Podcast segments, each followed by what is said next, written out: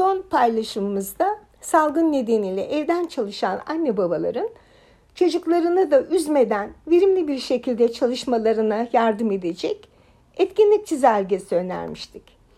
Etkinlik çizelgesiyle beraber ya da ayrı olarak su saati kullanabilirsiniz. Su saatinin evdeki hayatı nasıl kolaylaştıracağını, su saatini nasıl hazırlayacağınızı anlatmanın yararlı olacağını düşündük. Zaman kavramı soyut bir kavram olduğu için çocuğunuz zaman yönetiminde zorlanır. Anne ve babasının biraz sonra, şimdi değil, biraz daha beklemen gerekiyor, öğleden sonra gibi pek çok örnek verebileceğimiz cümleler kurarak sadece o anki durumu kurtaracak şekilde konuşmasını anlamada zorlanır. Oysa ki zaman ve uzay kavramı 5 yaşından önce çocuklar için anlaşılamaz şekildedir. Zaman algısı hem toplumsal hem zihinsel süreçleri içerdiği için davranışlarını yönetmeyi ailesi içinde öğrenir. Alacağı uyarıcılarla neyi ne zaman yapacağını yavaş yavaş algılamaya başlar. Soyutlama yeteneği henüz gelişmediği için zaman ancak belirli olaylara ve nesnelere bağlıdır. Yani anlatmak istediğimizi olabildiğince somutlaştırmak çok önemli.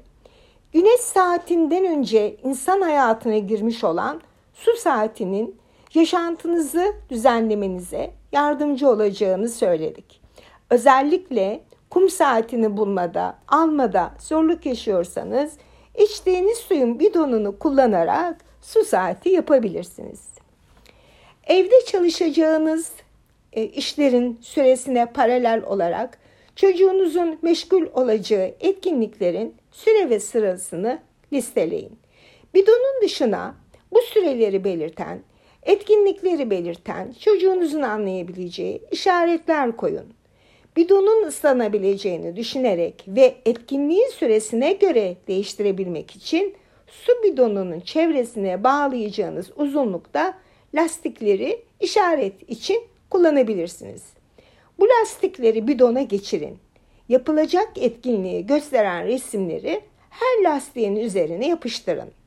Bidonun altını delerek suyun akmasını sağlayın. Yapılacak etkinliğin süresini düşünerek delik sayısını artırabilirsiniz. Bidonun üzerine farklı etkinlikler için lastik e, geçirebileceğiniz gibi e, bir bidonu tek bir etkinlik süresi kadar suyun boşalmasını sağlayacak şekilde kullanabilirsiniz. Bidonu bir yere asarak altına suyun boşalacağı küçük bir küvet koyun. Böylece aynı suyu ziyan etmeden tekrar tekrar kullanabilirsiniz. Çocuğun soyutlama yeteneğinin henüz gelişmediğini, zaman kavramının belirli nesne ve olaylara bağlı olduğunu, anlatmak istediklerinizi olabildiğince somut bir şekilde ifade etmeniz gerektiğini bir kez daha tekrarlayalım. O zaman su bidonunun çocuk için aynı zamanda eğlenceli bir saate dönüşmesini sağlamak iyi bir fikir olabilir. Kolay gelsin.